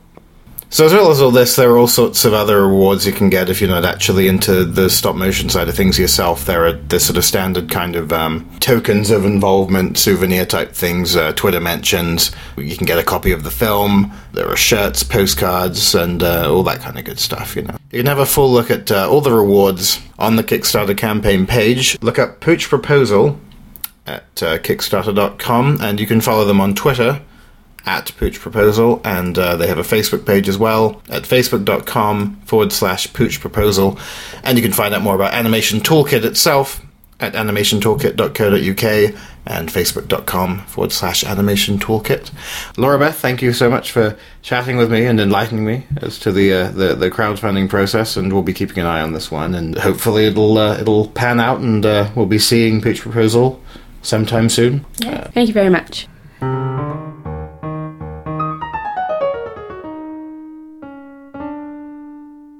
Our final guest on this episode of the Skwigly Podcast is Yoni Goodman, who's a gentleman I've been wanting to talk to for nearly a year now, uh, since I saw the film The Congress, I think back in November. Uh, I was at Montreal for Les Sommets de Cinéma d'Animation. The film was the subject of much discussion, and, and it's not the easiest watch in the world. It's somewhat challenging in some respects, in that it's not a film you can just sort of put on and have it wash over you. To sort of get the most out of it, you really have to sort of sit up and pay attention. It did get a sort of limited theatrical run in the UK last month. I didn't go see it then because I knew that it was playing at Encounters with Yoni presenting, and uh, I have to say that as part of the overall Encounters experience, it really fits in rather well in terms of its visual dynamism and moments of sincere ingenuity. It really does kind of capture the spirit of festivals and really what we at Skwigly are all about. Telling stories that are outside of the mainstream and outside of the norm in a way that can only be done with animation.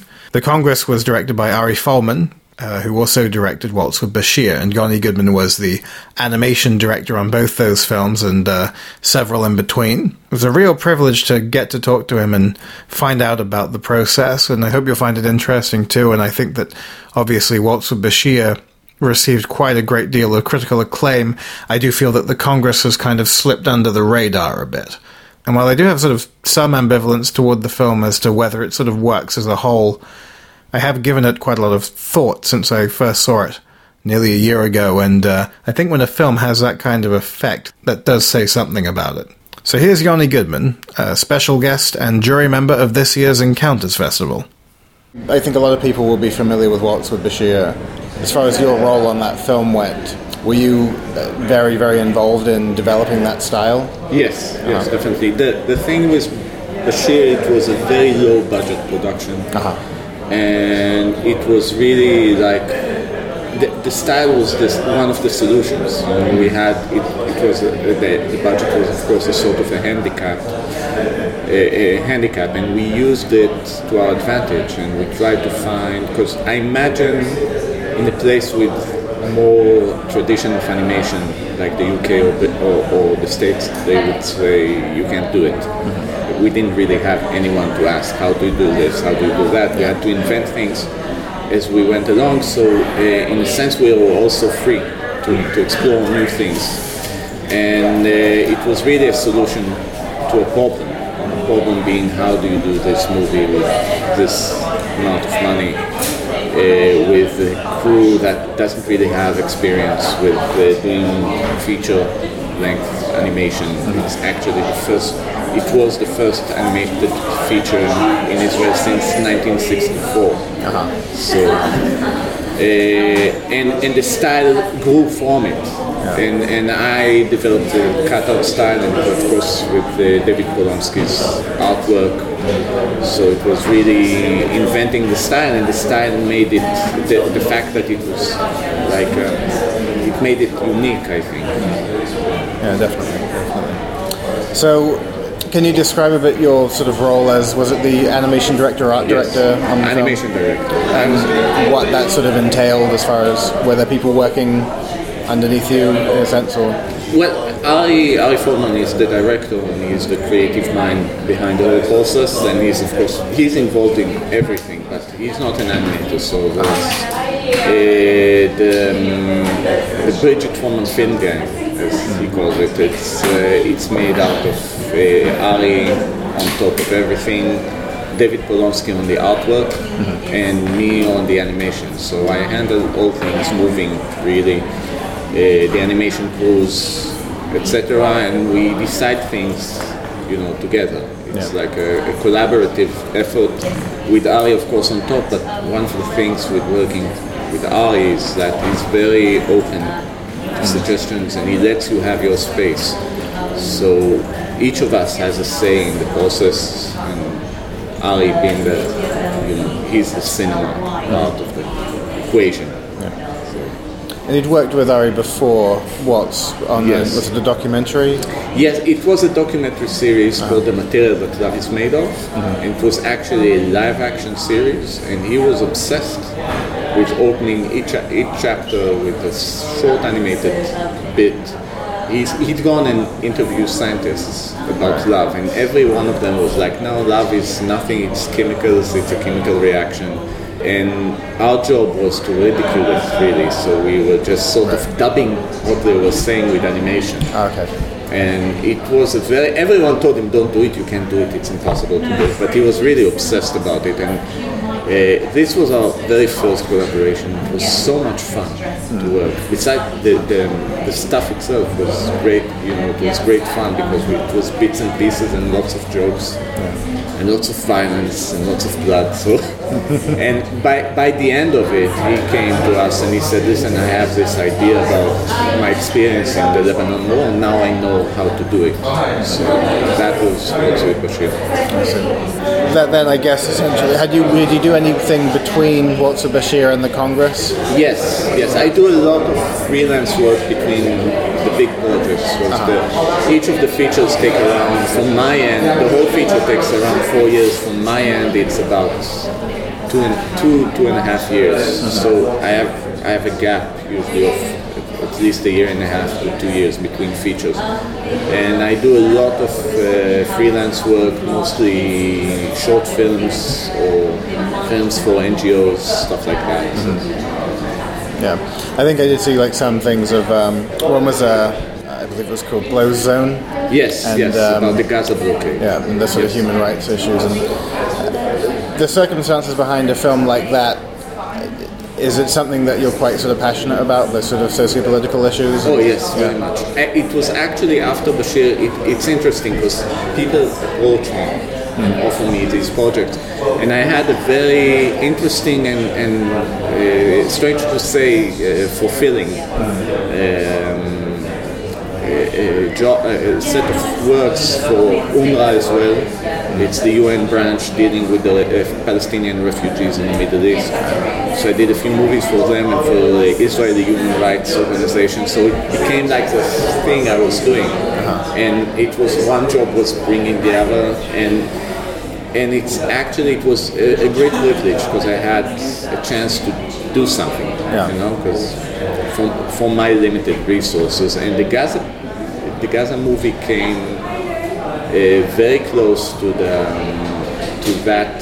There was an operation in Gaza at the time, which really pissed me off Right. And and the whole blockade, the whole approach of the government, of the Israeli government to the blockade in Gaza, to the people in Gaza, uh, I, I'm really against. So it was, uh, in a sense, it was my chance to protest and say something. So, As an as a medium, as a filmmaking medium, do you feel animation has certain advantages for making that kind of statement via film over, say, live action?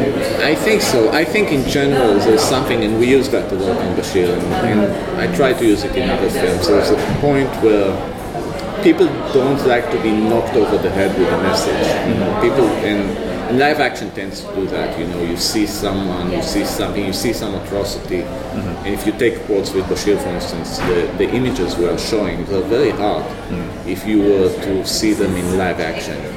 And a lot of people, when they're being faced with with these hard visuals, they tend to block it No. and they say, I don't want to hear it, it didn't happen, it doesn't exist. And animation is sort of a backdoor. Yeah. And and we try I try to use it a lot. We did that a lot with Bashir, just relaying the message through animation where people can say, okay, this is drawn, so I can take it, the mind can take it. Mm-hmm. And then later, you know, in the end, we just make them face the, the actual footage. All right. So. So, uh, uh, moving on to the Congress, which um, is played here at Encounters, and um, I caught it uh, in December, I think, or November, at, at a festival in Montreal. And I was quite enthusiastic to watch it a second time, um, so I'm glad I got a chance to yesterday. Um, it really swells around in your head. You know, there's a lot to it, and there's, There's a uh, lot to handle. Yeah. essentially, I guess, was was your sort of decision, was your input, I guess, sort of similar to that of Bashir, um, It's artistically, or It's interesting because we started out with the Congress. We did uh, developments because we always do development stage uh, before the feature, a few months before the feature. One of the reasons is you do like a proof of concept. You do like a few minutes of examples and you show it to uh, funds and uh, and people who give you money for the project, and, and you say this is what I'm going to do present it with the script and then people give you money to do the whole feature. Another is important for us because we want to enter working on the feature knowing what we're going to do. And this, the process with Bashir was fairly easy because the development was very close to what we had in the feature itself. We, we improved, you know, from the development stage to the actual feature in Bashir, we improved our technique and we knew better what to do.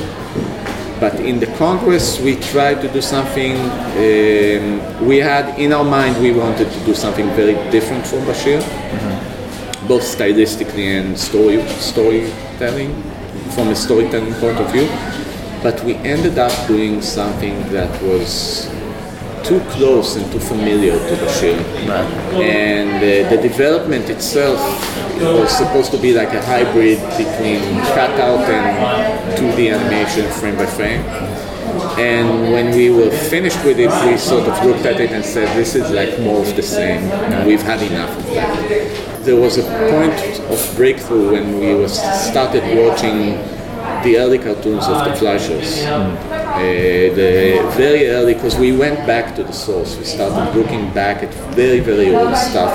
Winsor McCay, uh, the Fleischer brothers, the early Disneys, all these types of movies. And something that appealed to us very much about the Fleischer's approach to animation, the way there was something very dark and very interesting about, and, and very free. You know, there's something with, without constraints, and also they did amazing stuff on on those early cartoons, the Popeyes, the very early Popeyes, because Popeye is a character that moved hands a lot yeah. from then, but they did the original ones, which was superb animation, and the Betty Boop, and um, the Cab Calloway cartoons, which were fantastic, and the Superman cartoons really opened our eyes because it was a combination. This is sort of what we were looking for. Uh, the combination between very realistic characters and very cartoony characters, and they coexisted Yeah. in that style. So we we studied it a lot.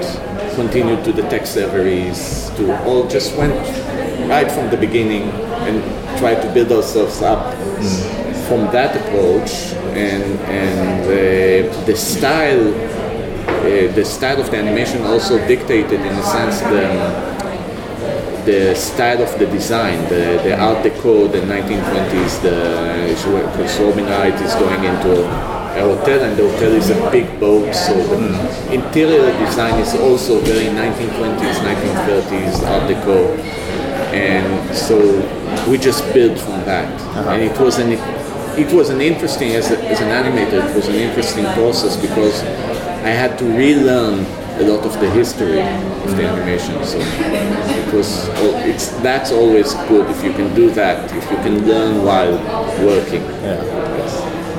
When it came to the sort of more realistic characters, like who had the live action counterparts, was there sort of was there ever sort of reference footage taken of like say Robin Wright or um, or was it all kind of just animated to a voice track? Well, um, all of the movie, Ari did. Uh, Ari does all of the when he does the sound stage, the, the recording of the sounds. It's not like you sometimes you see in an animation feature, you see like people in sound, the actors in sound booth with ear, with the earphones, and Ari doesn't work like that. What he does is he puts the actors in sound stage and they act it out. So if Robin and uh, Jon Hamm were sitting in a, in a restaurant eating, you'd have a table, you'd have a tablecloth, and you'd have uh, all the kitchenware and glasses and wine glasses, etc. So and and cameras from a few angles. So when they acted, they, he actually uh, made them act as if they were playing in front of the camera and it's good for a few reasons. First of all, I think the actors are more in the scene. It's not they don't invent, in, imagine they're sitting next to a table. They are sitting next to a table. Uh, so we get the most out of them. Uh, another reason is that it's very good reference, and in the Congress we needed in the animation part uh, the animation part in the Congress comes 15 minutes after we see Robin Wright for in live action. So we had to make it believable. You had, as an audience, you have to believe that this is the same character. So we drew a lot of reference from uh, uh, acting. We could really get like the fine tuning of how she blinks, for instance. What does she do with her hands when she's sitting down? Stuff like that, and that was very, very important reference. Yeah. I think probably my, my favorite, as in live action and in animation, is um, I think the actor's name is Danny. Huston. Danny Huston. Danny Yeah. Huston is amazing. And uh, just the villainy of that Yeah. character and how, how well that translates to kind of a cartoon supervillain um, from being a sort of understated executive Yeah. creep. Um, that was wonderful. I mean, with when it came to sort of like each individual character performance, was it sort of structured like, say, you hear in sort of like Disney features, they would have different like animation directors or sort of sub directors who would work on a specific character, or was that all no, that's all. You know, in a perfect world, that might have worked, Right. but uh, we had to build. The co-production was insane because we had to get money from several countries. We had to invest that money because of the European funding system. We had to invest that money in the country we were getting it from. So we got money from Belgium. We had to spend it there on the animation there, and money from Luxembourg would go to the an animation studio in Luxembourg. So eventually uh, I was managing seven studios worldwide. We had one in Israel, one in Luxembourg, one in Belgium, uh, two in Germany, and a, uh, cleanup. a paint and in between studio in Poland and a cleanup paint and in between studio in the Philippines. And the Polish studio subcontracted work to the Ukraine, to India, to Turkey eventually we found out. So it was a very, very difficult production in that sense. So we just divided it as logically as we could. Uh, and then everything came back, and my studio in Israel sort of managed the workflow and the feedbacks. And Danny Huston was amazing, and he's a, such a great guy. I met him in Cannes, and he loved the movie. He was really enthusiastic about it. So Is there a uh, is there a particular kind of software that is gravitated toward for this type of production? yes, we were using uh, Toon Boom Harmony. And it was actually a lifesaver in this Yeah. production because because of the studio structure what happened was i was getting shots back especially because we had five studios doing line tests mm-hmm. studios in europe and two studios doing cleanup in betweens and i was getting stuff from the cleanup and it's sort of this was my first time in this scope of production. Mm-hmm. And i was sort of I, I got shots back and at first I just commented, fix this, do that, and shots would go back after into repairs and, and vanish for a month or so. And when they came back, I still have had issues with them. Now the thing with Harmony, I, I got I started asking for the work files, so I got the entire work file, and I would fix it myself Right. eventually. I, I'm still using it. We're, we're using it in the production we're doing now, and it's uh, it's a great software to work with. And very handy. I tell you what, because a lot of the softwares, like I, I know, mainly I know TV Paint for instance, it's, it, it's also a very, very good software. But there's something about Harmony that's great for a, a large team because people can work, you can send files from one person to the other and fix stuff, and it's just very handy. Um, so you mentioned you're working on something at the moment. Are you able to talk a bit about that, or is it kind of Yes, no, it's okay. We, we're doing, we're currently doing the development for uh, our next feature. It's uh, the Solar Fan Fund. okay? And uh, so right now we're finishing, we're finishing that stage of the development Right. where we we picked our technique and the style, and we're currently just you know looking at stuff and re-examining stuff. Oh, excellent. Oh, that sounds interesting. Yeah, it's Well, we'll, definitely want to sort of keep an eye out as that sort of comes That together. would take a while. Oh, yeah. now the production will start, I imagine, next year. Uh huh. Excellent. Well, Yoni, thank you so much for talking to me. That was Yoni Goodman. To see more of his work, you can visit yonigoodman.co.il. And to find out more about the Congress, visit the Congress-movie. You can also see more Encounters coverage on skwigly.com, and you can see and hear more of the Yoni Goodman interview in our most recent episode of Lightbox, which is also up on Skwigly, and of course our YouTube channel, youtube.com forward slash user forward slash skwigly magazine. Have a little browse, because I'm sure you'll find something you like. And we're out of time, unfortunately. That's actually a complete lie. There's no time limit on the podcast. We've run out of stuff to share with you for this episode, but uh, we'll be back soon enough. In the meantime, thank you very much to everyone who helped out in this episode of the podcast. Thanks to Jesse Cleverly, Yoni Goodman, and Travis Knight for their time and their insight, and uh, thank you to Tom Sanders, who interviewed Travis Knight, and of course Laura Beth for helping out and filling in. The Skwigly podcast is presented by myself, Steve Henderson, and Ben Mitchell. It is produced and edited by Ben Mitchell with music by Wes Allard and Ben Mitchell. You can find out more about today's guests at yonigoodman.co.il, wildseedstudios.com, animationtoolkit.co.uk, and to find out more about their upcoming short film Pooch Proposal, you can follow them on Twitter at Pooch Proposal and facebook.com forward slash Pooch Proposal. You can also follow us, of course, if you don't already, at Skwigly on Twitter and facebook.com forward slash Skwigly Magazine. I'm on Twitter at Ben L. Mitchell. My website is ben-mitchell.co.uk, and you can follow Steve on Twitter at Mr. underscore S underscore Henderson. And for all the latest news, reviews, features, insight, the works, visit skwigly.com. S K W I G L Y. Because uh, people still get a little confused about that. Can't say I blame them.